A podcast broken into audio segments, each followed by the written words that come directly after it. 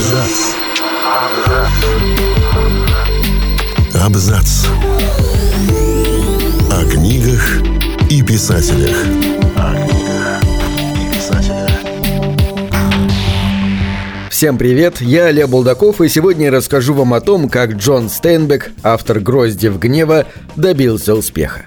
Книгами Джона Стейнбека зачитываются во всем мире. Его имя ставят в один ряд с Хемингуэем и Фолкнером – но чтобы добиться литературного признания, писателю из Калифорнии пришлось пройти через множество испытаний. Поработать чернорабочим, сторожем, уборщиком. Мы вспоминаем историю успеха обладателя Нобелевской премии по литературе.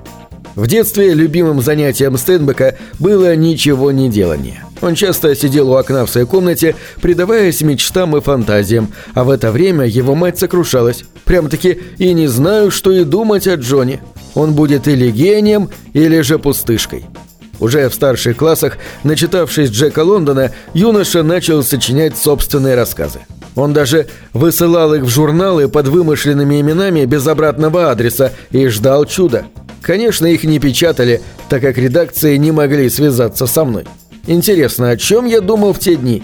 Я пуще смерти боялся получить отказ, но еще больше, что какую-нибудь из этих историй примут к печати. Позже вспоминал знаменитый автор. К окончанию школы Стейнбек окончательно влюбился в занятия литературой и решил стать знаменитым писателем. Однако родители этих фантазий не разделяли, не считая писательство мужским занятием. Они убедили сына получить нормальное образование. По настоянию матери Стейнбек в 1919 году поступил в престижный Стэнфордский университет, однако обучение в нем требовало больших средств, чем могла позволить себе его семья.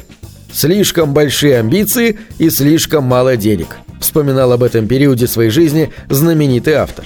Чтобы продолжать обучение, Стейнбек был вынужден подрабатывать в местном кафе, мыть грязную посуду.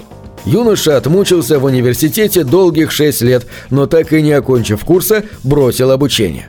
К ужасу родителей он остался верен своей мечте стать великим писателем – за своей мечтой Стейнбек отправился в Нью-Йорк. Однако город оказался далеко не таким прекрасным, каким представлял его себе юный романтик. Через иллюминатор я смотрел на город, и он ужаснул меня. Было в нем что-то безобразно чудовищное – тянущиеся к небу дома, пробивающиеся сквозь падающие огни. С дрожью в коленках я сошел на берег, перепуганный, замерзший, в состоянии панического ужаса, вспоминал Стейнбек о своем первом знакомстве с большим городом. Как это часто бывает, великого писателя в амбициозном юноше никто не разглядел. Ему пришлось идти работать чернорабочим, шофером, плотником, сторожем и даже уборщиком. Но он никогда не изменял мечте и регулярно рассылал свои рукописи в различные издательства. Лишь в 1929 году его труды были вознаграждены. Одно из семи издательств, в которое автор отправил свой роман «Золотая чаша», согласилось на публикацию рукописи. Стейнбек был на седьмом небе от счастья. Он считал, что это поможет ему не только встать на ноги в профессиональном плане, но и устроить личную жизнь. Юноша ухаживал за молодой девушкой Кэрол Хеннинг и подумывал о женитьбе. Но издатели обманули неопытного писателя и даже не удосужились прислать ему авторские экземпляры книги.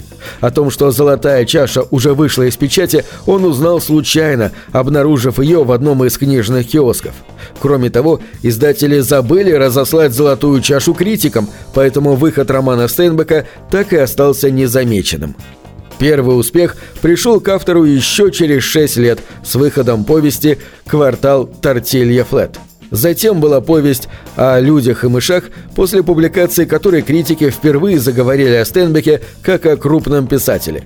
А гроздья гнева, вызвавшие огромный резонанс в общественных кругах, еще раз убедили в этом литературное сообщество.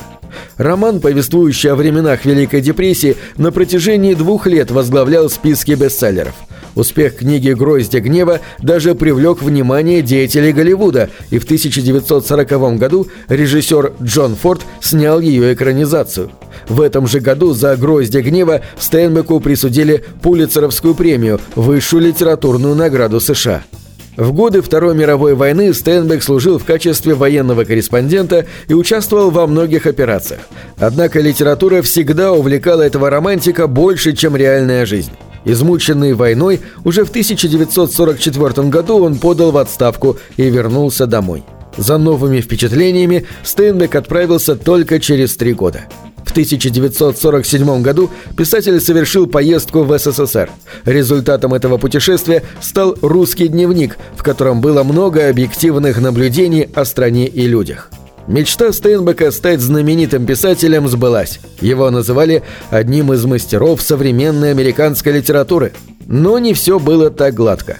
В 1948 году в автомобильной аварии погиб его лучший друг Эд Рикетс, а через пару месяцев от прославленного автора ушла жена.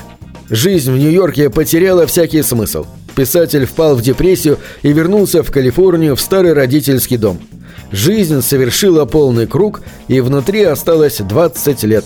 Просто поразительно. Какие прекрасные годы и какой печальный конец, рассуждал литератор. Я снова возвратился в этот маленький дом. Он ничуть не изменился, и я задумываюсь, а изменился ли я сам. Временами меня охватывает паника, но я думаю, что это вполне нормально. А временами мне кажется, что вообще ничего не было. Прошло несколько месяцев, и, оправившись от потерь, он снова сел за письменный стол.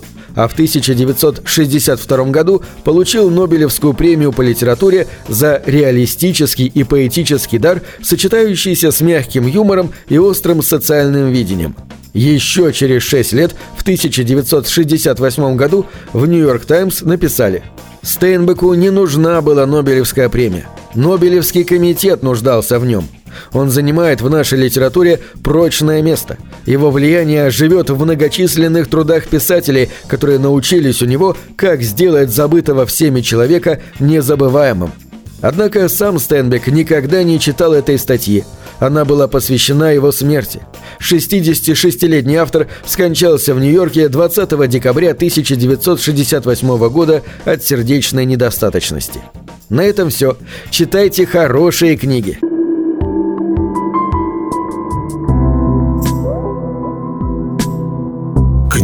Это двери, что выводят тебя из четырех стен. С ними ты проживаешь другие жизни, а свою умножаешь в тысячу раз. Тысячу раз. Тысячу